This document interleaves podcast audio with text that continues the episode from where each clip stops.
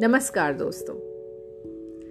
प्रेम जीवन का आधार होता है। समय के साथ इसके रूप और मायने तो बदल सकते हैं, पर हम सभी के जीवन में इसका एक विशिष्ट स्थान होता है। तो आज आइए सुनते हैं कि मेरी कविता की नायिका मेरी कलम और आवाज़ के माध्यम से अपने प्रेमी या नायक को क्या संदेश देना चाहती है। ये कविता है उस नायिका के मन के उद्गार व्यक्त करने के लिए जो अभिभूत है अपने जीवन में आए हुए प्रेम से। तो सुनते हैं मेरी आवाज में कि मेरी नायिका क्या कहती है।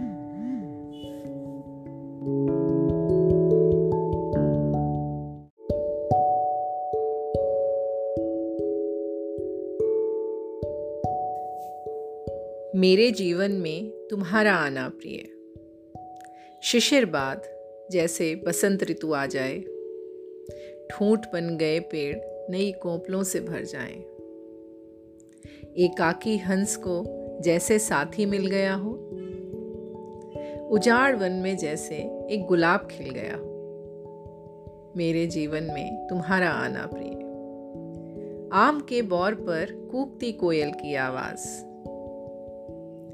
आम के बौर पर कूकती कोयल की आवाज़, बज रहे हो हृदय में मानो प्रेम के अनेकों साज।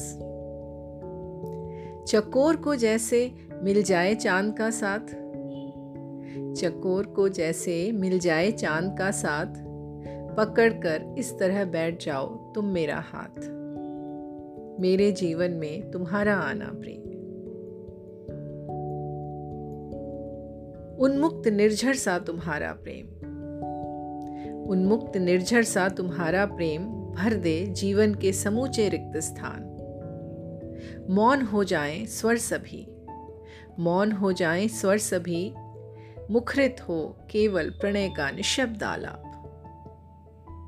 मेरे जीवन में तुम्हारा आना प्रिय। एक हो धड़कन, एक ही श्वास, एक लय और एक ताल, प्रेम के शर से ऐसे बिंध जाए हमारे प्राण, प्रेम के शर से ऐसे बिंध जाए हमारे प्राण। मेरे जीवन में तुम्हारा आना प्रिय। आशा करती हूँ मेरी कविता और कविता पाठ आप सबको पसंद आया होगा। फिर मिलते हैं किसी नई कविता के साथ। तब तक के लिए आप सबसे विदा लेती हूँ। स्वस्थ रहिए, खुश रहिए।